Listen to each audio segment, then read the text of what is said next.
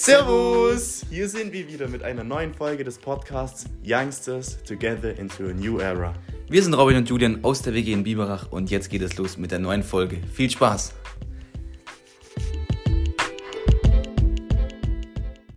Neue Folge, wir sind wieder am Start. Heute mit einem äh, Special Gast. Wir haben heute einen Simon Wetzel dabei. Ähm, Simon, vielleicht möchtest du einfach mal zwei, drei Sätze zu, äh, zu, dir sagen. Wer bist du? Woher kommst du? Sag einfach mal ein bisschen was, dass die Zuhörer wissen, mit wem wir heute zu tun haben.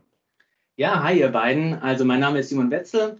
Ähm, ich arbeite als Systementwickler oder Softwareentwickler bei der Daimler AG. Äh, arbeite jetzt seit sechs Jahren als Softwareentwickler ähm, davor habe ich ein Studium der Informationstechnologie gemacht, bin super interessiert an Technik ähm, und ich hoffe, ich kann euch heute helfen. Da bin ich sehr zuversichtlich, dass du uns da helfen kannst. Ja. Also wird ein gutes Ding. Ähm, Robin ist natürlich auch wieder dabei. Ich bin auch dabei, genau. Nicht, dass wir dich unterschlagen. Ähm, Simon, ich würde vorschlagen, lass uns doch einfach mal mit ein paar lockeren Fragen reinstarten. Die Zuhörer kennen das schon. Wir haben immer so einen Fragenhagel vorbereitet. Und Robin, vielleicht sagst du einfach mal die erste Frage, dann gehen wir schnell durch. Einfach ein ähm, paar lockere Dinge, wie schon gesagt. Ich sehe schon die Fragen, die du hier vorbereitet hast, eher Richtung äh, IT. Ähm, fangen wir direkt mal an. Ähm, Apple oder Android? Android.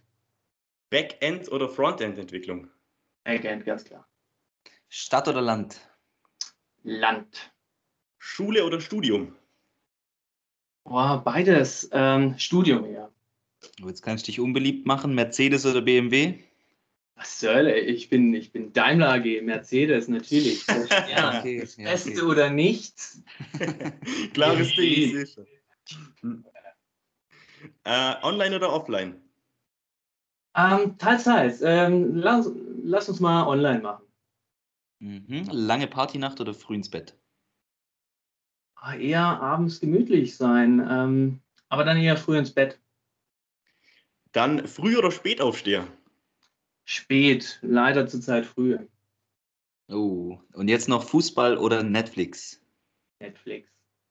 Ah, okay. Auch klares Ding. Ja. Lässt du dich nicht so vom EM-Fieber, noch nicht so vom EM-Fieber gepackt? Ja, ich war kurze Zeit tatsächlich gepackt. Ne? Hat sich ja schnell erledigt. Ging ja jetzt nicht so lange, aber ähm, dann dann äh, lass äh, uns doch direkt weitermachen. Simon, du hast vorher gesagt, dass du sehr technikbegeistert bist. Und du hast uns ja auch schon mal einen ganz kurzen Einstieg gegeben, aus welchem Bereich du kommst. Und da würde mich natürlich mal interessieren, was treibt dich eigentlich an? Also warum machst du die Arbeit, ähm, wo du eben gerade bist? Gibt es da, gibt's da einen Grund? Ja. Also technikbegeistert ist immer so eine Sache. Ähm, ich trenne das immer gerne zwischen die Techies und ähm, den Entwicklern ähm, klar ist man irgendwo im Herzen so ein bisschen techy und guckt rum, was gibt es an neuen Technologien und was ist cool auf dem Markt, all diese Sachen. Aber ich persönlich bin ja Systementwickler oder Softwareentwickler. Ähm, also ich schreibe diese Software tatsächlich, die dann auf den Geräten oder auf den Servern äh, läuft. Ähm, und das finde ich ist, ist eine super tolle Aufgabe. Man entwickelt Dinge, man erschafft Dinge ähm, das bedeutet, ich nutze nicht einfach nur irgendwie eine Technik, die kaufe ich mir im Laden und benutze sie halt dann, wie das jeder Mensch machen könnte, sondern ich erschaffe hier tatsächlich was komplett Neues. Ähm, viele sagen dann, ja, das ist mein Baby, das ich dann entwickle. Ähm, und das ist auch so ein bisschen äh, dieses, dieses ja, es gibt so ein Zitat, ähm, jeder Entwickler hat einen Götterkomplex. Also ich bin Gott, ich entwickle hier was, ich baue mein eigenes, äh, meine eigene Welt auf, in der ich lebe und in der ich auch weiterbaue. Außerdem, die Entwicklung an sich ist auch super interessant, wenn man in die Details guckt. Also zum einen gibt es ja das einfache Coden, das lernt man in der Schule oder im Studium. Aber das sind wirklich nur Basics. Und wenn man das mal richtig drauf hat, dann ist Softwareentwicklung Kunst. Man kann ähm, man kann äh, Dinge designen, man kann Abläufe planen ähm, und diese, äh, diese Idee, diese Vision dann in ein Pfeil bringen und äh, zum Leben erwecken. Ja, ich finde es brutal, also so wie du es gerade gesagt hast, dass du äh, meinst, Softwareentwicklung ist äh, Kunst und ich finde es wirklich krass beeindruckend, wenn man mit Leuten redet, die halt so eine Leidenschaft haben. Die hatte das in, der letzten Folge mit dem Peter auch schon und das beeindruckt mich eben immer und vor allem auch richtig cool, äh, was du natürlich sagst, dass man ähm, in deiner Funktion nicht nur Dinge annimmt und sie einfach einkauft, sondern halt wirklich Teil von was sein kann. Und äh, ich finde es das cool, dass du da deine Leidenschaft äh, hast und kann man da vielleicht noch mal ein bisschen tiefer reingehen, ähm, beziehungsweise du hast ja schon von Software gesprochen. Was ist eigentlich Software? Was, was charakterisiert es? Wie, wie kann man das umschreiben? Also Software umschreiben ist immer ein bisschen schwer. Also der Begriff ist relativ weitläufig. Im Grunde bedeutet er alles, was auf irgendwelchen Geräten läuft und nicht zur Hardware gehört. Also es gibt natürlich Abläufe in technischen Geräten, die sind ähm, durch die elektrischen Bauteile einfach ähm, vorgegeben. Ähm, Software setzt darauf auf, auf diesen Abläufen. Also du hast deinen Prozessor, du hast meinetwegen auch deinen Taschenrechner oder gerade die Kaffeemaschine. Überall ist irgendeine Software drauf, die auf äh, einem Gerät läuft, ähm, die das Ding dann zum Leben erweckt und mit Logik füllt. Ähm, und das ist eben genau der Punkt. Es geht um Logik, es geht um Abläufe, es geht darum, ähm, quasi tote Gegenstände, die irgendwelche elektrischen Signale bekommen und wieder ausgeben, so umzubauen und so zu programmieren, dass deine Vision und deine Idee äh, Realität wird. Und da ist es eben auch gerade der Punkt, was, was mich eben nochmal vielleicht antreibt, ähm, jedes Problem, das man da kennt, also sei es jetzt irgendwie auf einem Taschenrechner, einfach nur, wie ich eine Kalkulation mache, weil allein wie ich äh, eine Zahl plus eine andere Zahl nehme, da gibt es bestimmt 10, 20 Arten. Und wenn ich jetzt in den, äh, in den Raum gehe mit Softwareentwicklern die vor ein Problem stelle, dann habe ich 20 Softwareentwickler und mindestens 60 Lösungen. Also es gibt unglaublich viele äh, Möglichkeiten, Probleme aufzugreifen, sie zu überdenken, man äh, spricht da von Software Design, also diese, diese Lösungsideen ähm, zu visualisieren erst, tatsächlich mit Grafiken und mit Diagrammen und dann später tatsächlich zu codieren. Wobei, wie gesagt, das Codieren, das ist für mich oder in meinen Augen eben so eine kleine Finger, äh, Finger, äh, Fingeraufgabe, Fingerübung. Ähm, die eigentliche Challenge ist, diese Vision zu haben und die Idee zu haben, wie löse ich, wie gehe ich an ein Problem ran. Mhm. Ähm, vielleicht auch eine ganz gute Hilfestellung, was du jetzt schon mal gesagt hast für unsere jungen Zuhörer, die vielleicht auch vor der Wahl zum Studium äh, stehen, hilft es, glaube ich, schon mal ganz gut weiter. Und du hast jetzt schon gesagt, dass wenn man äh, in den Raum kommt mit sehr, sehr vielen Softwareentwicklern, kann es eben sein, dass man für ein Problem oder für eine Herausforderung mehrere Möglichkeiten hat, mehrere Lösungsmöglichkeiten. Und ähm, vielleicht assoziiert man eigentlich mit so einem klassischen Softwareentwickler, dass es immer nur eine richtige Möglichkeit gibt.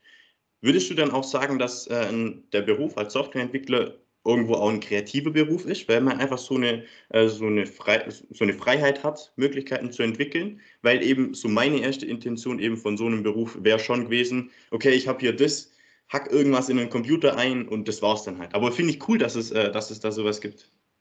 Also viele, viele sehen das so an. Und wenn ich jetzt wirklich stumpf nur Coder, also ich, ich persönlich unterscheide da immer gern zwischen Codern und Entwicklern oder Codern und Developern. Die Coder, die kriegen ein Problem, das ist genau beschrieben, so wie in der Schule, kriegt ein Aufgabenblatt, mache das, mache das, mache das, das ist genau der Ablauf, so tut ihr, keine Ahnung, irgendeine Berechnung machen oder so soll eine Maus durch ein Labyrinth laufen. Ähm, vielleicht bleiben wir gerade mal bei dem Beispiel, Maus durch Labyrinth ist so eine ganz gern genommene äh, Softwareaufgabe in der Schule. Ähm, da gibt es so einen simplen Algorithmus, die Maus muss immer rechts gehen, wenn es nicht rechts geht, äh, irgendwie geradeaus und äh, wenn sie sich nicht mehr, wenn es nicht nach rechts geht, dreimal rechts, also nach links oder sowas. Das ist so eine Vorgabe, die kriegt ihr auf einem Blatt Papier dann und das codet ihr runter. Da gibt es nicht viel Kreativität. Das ist relativ stumpfsinnig und deswegen glaube ich eben auch, ähm, dass in der Schule das auch falsch rübergebracht wird. Das sind Fingerübungen. Das ist dieses Know-how mitbringen, was ihr sowieso braucht. Interessant wird es, wenn ihr euch jetzt überlegt, wie, wie muss ich denn diesen Algorithmus modifizieren, dass er viel cooler wird? Wie mache ich meine eigene Lösung, wenn ich diese Lösung, wie die Maus da durchgeht, nicht vorgegeben bekomme? Tausend verschiedene Lösungen. Ich kann das Ganze natürlich mit links rum machen. Ich kann aber auch einfach äh, Brute Force machen. Das heißt, die Maus geht einfach mal in jede Richtung, völlig random und sucht sich den perfekten Weg. Oder ich klone die Maus und lasse einfach mal tausend äh, Mäuse da durchlaufen und schaue, welche am schnellsten durchkommt viele, viele, viele Lösungswege. Äh, und das ist die Kreativität hier an der Sache. Und dann, zum einen gibt es diese, diese Design- und diese Visionskreativität und dann auch nochmal im Detail, wie ich dann tatsächlich so eine Aufgabe implementiere. Also auch wenn ich einfach nur eine Aufgabe habe oder wenn ich die Vision schon habe, dann gibt es auch verschiedene Möglichkeiten, wie ich jetzt von, äh, zu einem Ergebnis komme oder wie ich so eine Schleife oder ähm, wie diese Maus zum Laufen gebracht werden kann. Deswegen, nein, ich würde nicht sagen, das ist äh, stumpfsinnig oder geradlinig, es ist sehr kreativ. Okay, das hört sich ja schon mal gut an, auch äh, bezogen auf dein Feld, wo du dich gerade weiter willst, Julian. Tatsächlich. Ähm, jetzt hast du ja vorher schon mal erklärt, was Software ist und das Ganze, was du da machst. Wobei hilft uns denn Software oder was ist alles mit Software in Zukunft noch möglich für die Leute, die jetzt nicht so viel mit der Software anfangen können? Also ich glaube, fast in allem ist heutzutage Software. Also es gibt wenig Dinge, wo heutzutage nichts mehr an Technik drin ist. Äh, Wenn es das Handy ist, die Kaffeemaschine, äh, der Wecker, äh, überall ist Software drin, überall wurde was äh, implementiert und sich gedacht. Und ähm, ich bin gar nicht so jemand, der äh, auf, unbedingt auf die großen Neuerungen wartet, sondern ich lasse mich gerne von so Kleinigkeiten begeistern. Wo ein Entwickler, wo ich sehe an der Webseite zum Beispiel, da hat der Entwickler so ein kleines Gimmick eingebaut und das fasziniert mich. Keine Ahnung, zum Beispiel, ähm, ich habe bei Disney Plus gesehen, da gibt es so Auswahlfelder für Star Wars, Marvel und so weiter. Es fällt keinem Menschen auf, aber wenn man auf die Dinger drauf geht und das, was ich gerade ausgewählt habe, läuft im Hintergrund so ein kleines Video ab. Das ist so ein kleines Gimmick und das finde ich super faszinierend. Überall, wo man hinguckt, hat sich jemand was überlegt und ähm, sich Gedanken gemacht, wie könnte ich das cooler für den User machen? Oder lass es mein Auto sein, äh, wo, ich die, ähm, wo ich oben die Blende runterklappe und dann geht plötzlich ein Licht an. Einfach nur als kleines Gimmick. Niemand hätte dieses Licht vermisst, wenn es nicht da wäre. Es sei denn, ich brauche es in der Nacht. Also diese Kleinigkeiten, das ist das Faszinierende an Technik. Und das sollte Technik auch meiner Meinung nach machen. Äh, uns den Alltag erleichtern und überall so kleine Gimmicks bringen, die uns äh, so eine kleine Freude eventuell bringen. An Großneuerungen, klar, es gibt die, die Big Challenges da, die, die Blockchain, ähm, meine Favoriten AR und VR, ähm, dann autonomes Fahren, all die großen Dinge, die kommen werden, ähm, die aber für mich nicht der Hauptgrund an Technik sind. Ja, ich fand das gerade eine schöne Antwort von dir, weil da wirklich nochmal deine Leidenschaft für, äh, für das ganze Ding rauskommen ist. Ähm, sehr, sehr spannend. Ähm, Simon, jetzt hast du ja vorher schon gesagt, dass du ähm, Sachen entwickelt, also dass du wirklich Teil von was bist. Und kannst du uns jetzt mal so einen kurzen Einblick vielleicht von einem coolen Projekt geben, das du schon mal mitentwickelt hast, wo du Teil warst, wo du uns natürlich, ohne uns zu viel Internas zu geben, ja, aber wo du uns einfach mal so einen ganz kleinen Einblick geben kannst, wie das ablief und was so der Output davon war. Also meiner Meinung nach, das coolste Projekt, in dem ich war, war bis jetzt äh, GoCarb. Es war noch in Studienzeiten und dann später auch noch in meinen Anfängen in meinem ersten Job, bevor ich zum Daimler kam. Äh, und zwar ging es damals um ähm, Kohlenhydraterkennung und zwar mit Bilderkennung. Das ist eigentlich mein Steckenpferd, Bilderkennung, Bildverarbeitung. Das ist so mein Lieblingsthema in der Softwareentwicklung. Äh, und da konnte man äh, zwei Bilder von dem Essen machen und es hat dann versucht zu errechnen, wie viel Kohlenhydrate sind denn in, diesem, in dieser Mahlzeit. Super interessant. Ähm, Gibt es auch einige Publikationen. Ich selbst habe da sogar auch ein kleines Paper geschrieben zu meiner, äh, zu meiner Arbeit. Ich habe das nämlich versucht mit einer Google Glass umzusetzen. Das heißt, äh, diese, diese Google-Brille, die es vor einigen Jahren gab, leider wird das äh, Projekt eingestellt. Äh, man konnte die Brille einfach tragen, hat das Bild zweimal schräg angeguckt in verschiedenen Winkeln, einmal von oben, einmal 30 Grad. Das Bild wurde weggeschickt und dann hat man eine Anzeige bekommen. Also super interessant äh, und ähm, auch ja, eigentlich mein Lieblingsthema, was ich bis jetzt hatte. Wobei man sagen muss, und da kommt vielleicht wieder meine Leidenschaft ein bisschen raus, ähm, auch jetzt, ich mache gerade, äh, das darf ich ja glaube ich sagen, äh, beim Daimler äh, Versicherungen. Also ich entwickle äh, Software fürs Versicherung und das klingt super langweilig. Und ich kriege niemanden her, der äh, und niemanden ähm, so weit, dass er dann sagt, wow, erzähl mir mehr über deine Versicherungssoftware. Das wird nicht passieren. Aber das Interessante ist da wirklich das Detail, die Kreativität. Ich habe super viel Freiheiten. Ich kann, ich kann mir da Probleme nehmen ähm, und die lösen. Und im Detail, diese technische Umsetzung, die Entwicklung, ist fast noch interessanter als bei dieser Google Glass. Das Produkt an sich viel langweiliger, brauchen wir gar nicht drüber reden. Aber die technischen Lösungen, die ich jetzt mache, sind viel, viel cooler als das, was ich damals mit der Google Glass gemacht habe. Das waren zwei Bilder und ich schicke es zum Server. Jetzt äh, mache ich da viel, viel mehr Verarbeitung, viel, viel Generik, ähm, mega viel Logik drin. Da ist echt viel Kreativität. Das ist echt äh, Wahnsinn, was alles mit äh, so einer Technologie geht. Ähm, ich würde gerne noch mal ein bisschen weiter nachfragen. Du unterbrichst mich einfach, wenn du, wenn du nicht drüber reden kannst. Aber wie kann ich denn wirklich oder konnte ich denn jedes Essen, ähm, egal ob es die Brille schon vorher gesehen hat, erkennen, wie viel Kohlenhydrate das hat? Oder hat es auf Erfahrungswerte basiert? Also wenn ich jetzt irgendwie zum Beispiel schon mal eine Banane damit gescannt habe, dann weiß halt der Computer, okay, so und so viel hat es. Weil was wäre jetzt, wenn ich dann ein neues, neues Produkt einfach scannen würde? Würde, würde das gehen? Also ich kann da leider nicht zu viel erzählen, wie der Server funktioniert hat, nur so viel. Ähm, es macht grundsätzlich wenig Unterschied, ob ich Reis mit einer etwas braunen Farbe oder Nudeln mit einer braunen Farbe. Die haben ungefähr gleich viele Kohlenhydrate. Und äh, es ging hauptsächlich darum, besser zu sein als Diabetiker, die das schätzen. Und wenn ich mit einer Bilderkennung ähm, die, das Volumen schon mal schätzen kann, dann bin ich schon viel besser als jeder Mensch. Äh, und deswegen äh, ist es völlig egal, ob ich jetzt eine Banane oder äh, Reis oder so, das hat alles Kohlenhydrate. Es geht um die Größe ungefähr und abzuschätzen. Und es ist eine reine Schätzung gewesen. Mhm. Und äh, kann man das Paper, das du da veröffentlicht hast, kann man das irgendwo sehen oder war das ein internes Dokument? Das Paper ist tatsächlich veröffentlicht. Das ist bei der Uni Bern, also es war in der Zusammenarbeit mit der Uni Bern. Äh, das ist aber schon Jahre her. Ich wüsste gar nicht mehr, wo ich danach suchen will. Also wenn jemand interessiert ist, äh, das Projekt wurde leider eingestellt und äh, beziehungsweise nicht eingestellt, es wurde ein anderes Konzept dann hinterher versucht mit Machine Learning. Ähm, aber an sich das, das, Konzept und ich glaube, die Technologie ist weiterhin verfügbar. Mhm. Gibt es da, gibt's da einen Link zu? Weil den wird mit, also falls es einen gibt, wird mir den auch einfach in die Infobox reinpacken. Wenn nicht, dann. Ich suche euch raus. Äh, ich das weiß top. nicht genau im Moment. Äh, ich müsste echt suchen auf der Uni-Webseite. Das wäre top. Sind wir, sind wir ganz gespannt.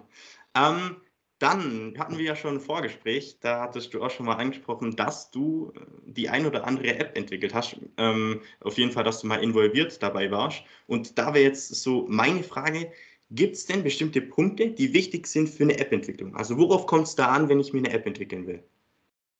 Also bei der App-Entwicklung ist es noch viel mehr als bei der Webentwicklung, äh, dass man auf äh, Usability achten muss. Gerade bei Android- oder iOS-Apps ähm, Warte, Simon, ganz kurz. Äh, was bedeutet Usability? Äh, ah, äh, Nutzbarkeit, äh, User, Nutzerfreundlichkeit. Ähm, also ich muss viel mehr darauf achten, dass diese App, wenn ich sie auf meinem Gerät habe als App, komplett flüssig läuft. Sie muss cool animiert sein. Ich muss das Gefühl haben, da ist nichts stockend. Im Web, wenn wir auf Internetseiten unterwegs sind, dann äh, kommen wir mit einer Ladezeit von einer halben Sekunde mal ohne Probleme zurecht. Oder äh, wenn, wir, wenn wir denken, da wird irgendein Bild nicht richtig dargestellt, dann nehmen wir normalerweise an als Nutzer, das liegt jetzt an meinem Computer oder meinem Internet ist irgendwie mal wieder was komisch. Bei einer App habe ich das nicht. Bei einer App, die muss absolut perfekt laufen, da muss alles, jeder Icon genau da sein, wo er sein soll, äh, weil sonst der Nutzer komplett verwirrt sein wird. Er ist auf diesem kleinen Display vor allem gewohnt, dass alles schön arrangiert ist. Ähm, auch äh, was, was ich ein bisschen äh, bemängel bei iOS, ist äh, gerade die Usability.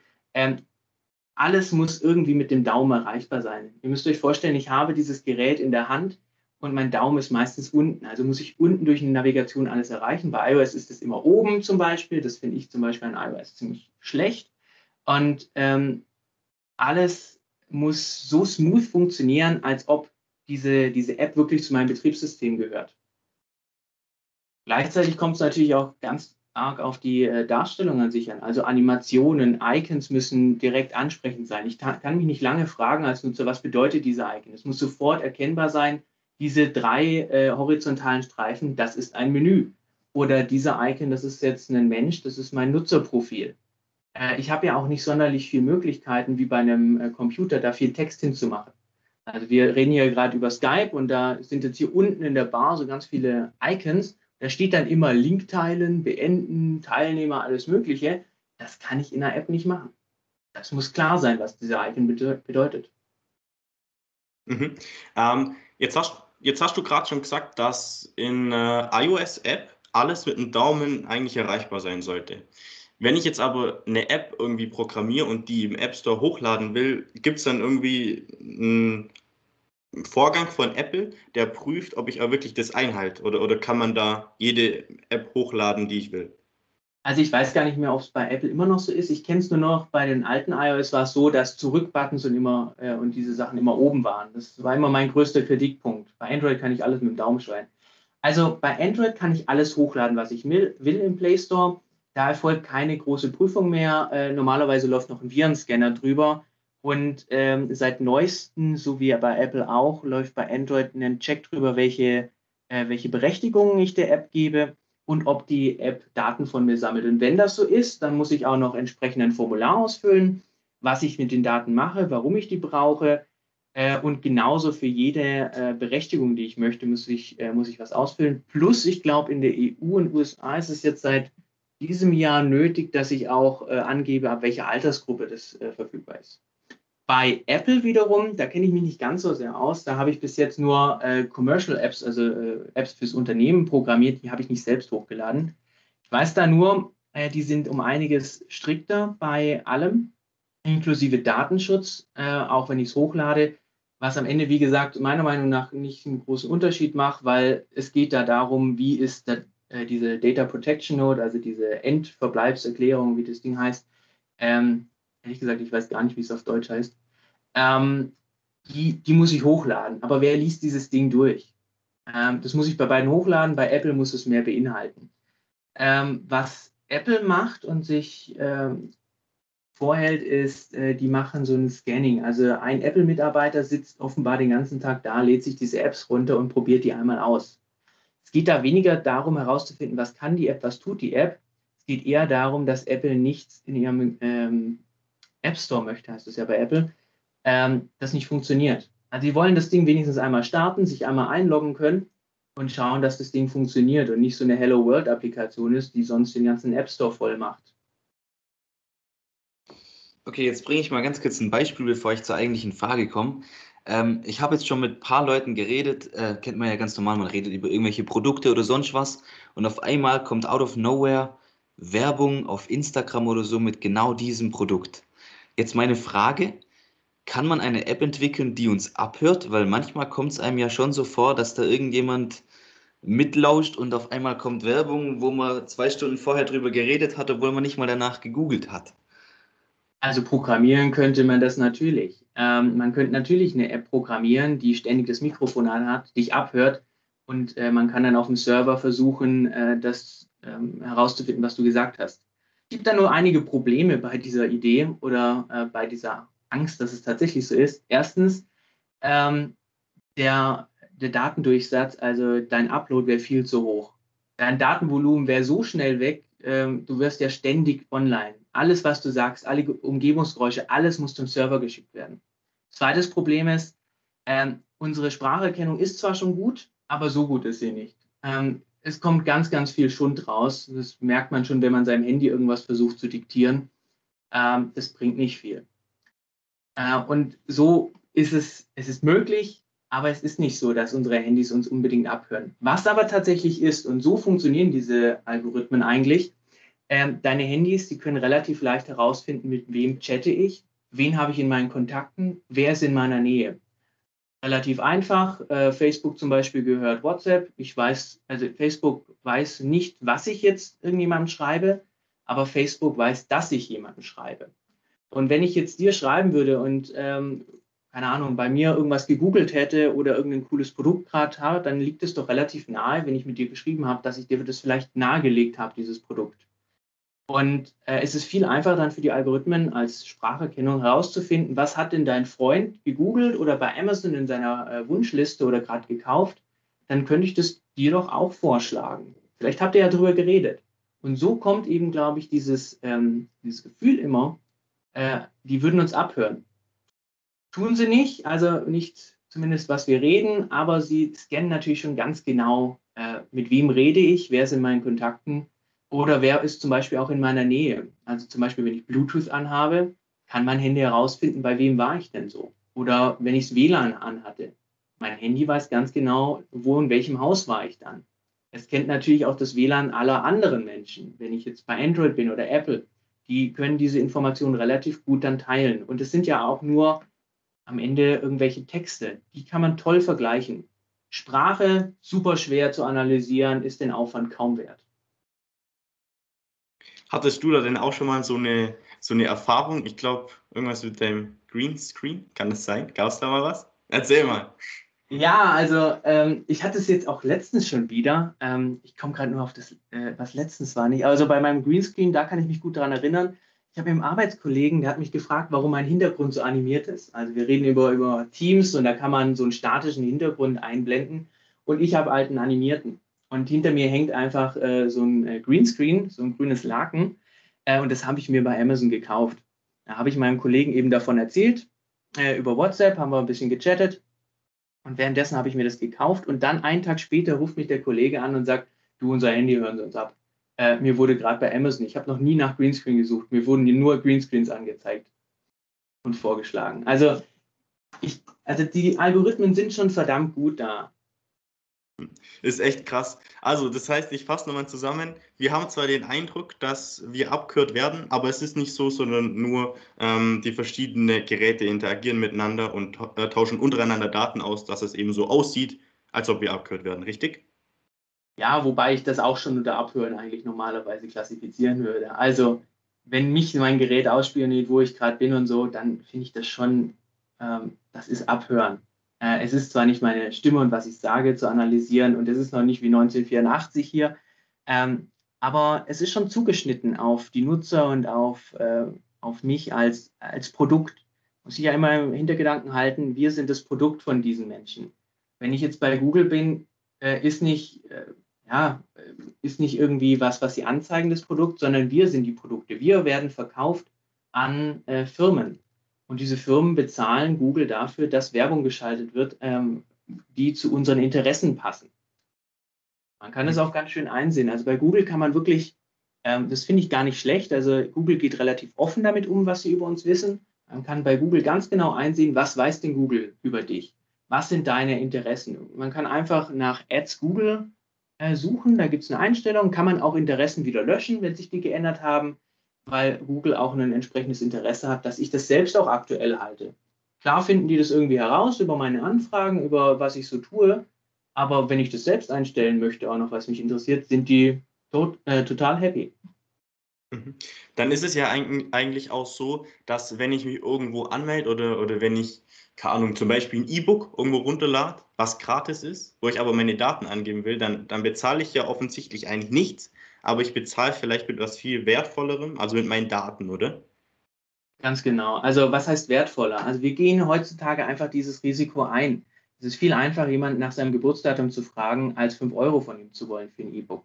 Aber das Geburtsdatum ist wahrscheinlich ungefähr 5 Euro wert. Also man geht davon aus, dass jeder Datensatz, den zum Beispiel Google oder jetzt LinkedIn zum Beispiel von dir hat, ungefähr 100 Euro bis 120 Euro wert ist. Je nachdem, wie viel du dafür ausgibst diese Daten sind super wertvoll, wenn ich Werbetra äh, Werbung mache oder wenn ich äh, irgendwelche Angebote an dich weiterleiten möchte. Jetzt haben wir ja gerade schon über Daten gesprochen und wenn wir jetzt mal davon ausgehen, dass eben Google und so weiter so viele Daten von uns sammelt, ist es denn irgendwie möglich, dass Google unsere Meinungsbildung beeinflusst auf Basis unserer Daten? Ich glaube nicht, dass das ihr Anliegen ist. Ähm, man muss ja auch immer sagen, was hat denn Google für ein Interesse? Googles Interesse ist, Geld zu sammeln. Und das macht sie dadurch, uns zu verkaufen als, ähm, als Personen, die Werbung sehen. Und ähm, dann verkaufen sie dieses Produkt, in dem Fall Simon Wetzel, an irgendeine Firma. Äh, die haben kein Interesse daran, unsere, unsere Meinung groß zu beeinflussen. Was aber tatsächlich passiert ist, Google optimiert natürlich alles anhand unserer Interessen. Wenn ich jetzt irgendwas google, also äh, wenn ich Java google, kommt nicht die Insel Java, da kommt äh, die Programmiersprache, weil ich Softwareentwickler bin. Ähm, und das sorgt natürlich schon dafür, dass wir in einer bestimmten, man redet da ja von dieser Blase ist. Ähm, ich habe ich hab meine Interessen und Google weiß das, was mich interessiert und deswegen zeigt Google ja, weil es serviceorientiert ist, ich will ja was Gutes für dich tun, mir meine Interessen an. so kommt man relativ schnell dahin, eben durch diese Optimierung, dass man nur noch das sieht, was einen interessiert und das, was man sehen möchte. Und vielleicht ist ja auch diese Kritik von, äh, von Steinmeier, äh, ich glaube, letzte Woche gewesen, der gesagt hat, diese Blasen sind äh, sehr gefährlich. Sie, äh, ähm, sie tun das Demokrat, die demokratische Diskussion hemmen. Das ist tatsächlich so. Äh, ich werd, mir werden meine Gruppen, meine Interessen dargestellt und da kann ich natürlich mit Leuten diskutieren, die meiner Meinung nach, meiner Meinung nach sind. Ähm, ich werde nicht mit komischen, kritischen Stimmen konfrontiert und kann wahrscheinlich niemals reflektieren, ähm, was vielleicht an meiner Meinung auch falsch sein könnte. Oder die wird relativ selten dann auch in Frage gestellt. Mhm. Ähm, um es vielleicht nochmal ganz kurz zu verdeutlichen, auch für die Zuhörer, was ich denn mit Meinungsbeeinflussung meine, ist ähm, zum Beispiel, wenn ich irgendwo, du hast ja vorher schon angesprochen mit deinem äh, mit Java, wenn du eben nach Java googelst, dann bekommst du eben andere Dinge wie ich. Vielleicht, weiß ich nicht. Und so könnte man es ja eventuell auch machen mit politischen Sachen. Also äh, wenn jetzt irgendjemand ähm, was gegen Flüchtlinge hat, dann wird er vielleicht durch oder auf Grundlage der Daten in der Meinung bestärkt. Und jemand anders, der nichts äh, dagegen hat oder der vielleicht weltoffener ist, bekommt eben nochmal Inhalte ausgespielt, die ihn in seiner Meinung bestärken. Also sowas, um es eben vielleicht nochmal ein bisschen, bisschen näher zu bestärken. Aber würdest du sagen, ist eher nicht so, oder? Doch, auf jeden Fall. Also ähm, durch diese Blase, in der ich bin oder die Interessen, die mir, äh, die mir bei mir hinterlegt sind, werden mir natürlich auch andere Nachrichten angezeigt. Man muss nur mal äh, nach links scrollen auf seinem Android-Handy. Ich weiß nicht, ob es bei, äh, bei Apple das auch gibt. Da wird ja einem dieser Newsfeed angezeigt. Und, ähm, und Google sucht natürlich die Sachen raus, die für mich interessant sind und äh, die Artikel, die für mich interessant sind und auch eben die Zeitungen, die für mich interessant sind. Äh, für mich äh, gibt es einige Zeitungen, die habe ich auch aktiv natürlich auf Ignorieren gedrückt, aber andere Zeitungen, die vielleicht jetzt rechtsgerichteter sind, die werden mir überhaupt nicht angeboten. Ich kriege Artikel vom Spiegel vielleicht oder von, äh, vom WDR, ähm, aber die andere Meinung bekomme ich nicht, weil Google sich denkt, ist nicht interessant für meinen Nutzer. Also ja, ich werde in eine bestimmte Richtung gedrängt, dadurch, dass Google weiß, was interessiert ihn. Okay, jetzt sind wir ja schon. Wie bitte? Entschuldige, ja. Alles gut. Äh, jetzt sind wir ja schon langsam äh, am Ende. Jetzt wollte ich dich mal fragen. Wir haben so eine Schlussfrage formuliert und zwar eine, du kannst eine Auswahl treffen, welche digitale Technologie wird den Markt revolutionieren? Also wir hatten ja in den vorigen Jahren äh, das Internet, den Computer, Automobilindustrie, davor noch ganz früher Eisenbahn und sowas. Was wird so die nächste digitale Technologie, die alles verändert? Es ist schwer, eine Sache auszuwählen. Also gerade Internet of Things oder ähm, auch äh, das, das autonome Fahren oder äh, auch Quantencomputer, die könnten natürlich oder die sind dabei, die Welt zu revolutionieren was für mich das Hot Topic oder die, die Sachen sind, die für mich die Zukunft verändern werden, auch im privaten Leben, ist, glaube ich, Augmented Reality. Die Möglichkeit, das Digitale und das Reale zu vermischen, äh, wird die, die Art, wie wir arbeiten und wie wir leben, glaube ich, grundsätzlich ändern. Machen wir mal das Beispiel. Ich sitze jetzt hier gerade in meinem Zimmer. Ich habe hier meine drei Bildschirme vor mir, hinter mir mein Greenscreen, Schreibtisch, Drucker und so weiter. Ist ja alles drin. Mit Augmented Reality hätte ich so eine Brille gerade auf, bräuchte ich die ganzen Sachen nicht. Ich würde hier in einem weißen Raum sitzen, äh, weiße Wände, ich könnte überall hinblicken, ich könnte mir Displays an die Wand digital setzen, ich könnte meine virtuelle Welt hier in meiner realen Welt so gestalten, wie ich möchte. Ich bräuchte keine, ich bräuchte keine Bilder mehr an der Wand. Ich bräuchte keinen Fernseher mehr. Ähm, all diese Sachen nur noch digital das ist, glaube ich, das, was unsere Welt in den nächsten Jahren grundlegend ändern wird. Ich brauche im Grunde reale Sachen, nicht mehr viel. Ich brauche Essen, ich brauche Trinken, ähm, Klamotten, also optional, vielleicht irgendwann dann auch nur noch projiziert, wird ein komisches Bild werden. Ähm, aber ich glaube, Augmented Reality, das wird vor allem die Arbeitswelt äh, komplett revolutionieren ist also richtig cool und ist vielleicht jetzt auch etwas schwierig nachzuvollziehen, aber äh, ist auch schwierig, das äh, rhetorisch rüberzubringen. Ich würde sagen, ich äh, verlinke da unten nochmal ein, ein Video, dass man sich das einfach nochmal ein bisschen besser vorstellen kann. Ähm, was, was man denn genau darunter versteht. Also, wie du es gesagt hast, bringt natürlich richtig coole Features mit ähm, und sind wir mal gespannt, was in Zukunft äh, auf uns zukommen wird. Simon, Robin hat es gerade schon gesagt, wir sind äh, am Ende ankommen. Äh, wenn jetzt ein Zuhörer nochmal irgendwelche Fragen hat zur Softwareentwicklung ähm, oder zu irgendwelchen Themen, die wir jetzt eben angesprochen haben, kann man den irgendwie mit dir in Kontakt äh, treten? Gibt es da irgendwas? Wie kann man dich erreichen? Also ich bin nebenher auch selbstständig. Ihr könnt gerne auf it-wetzel.de mit mir in Kontakt treten.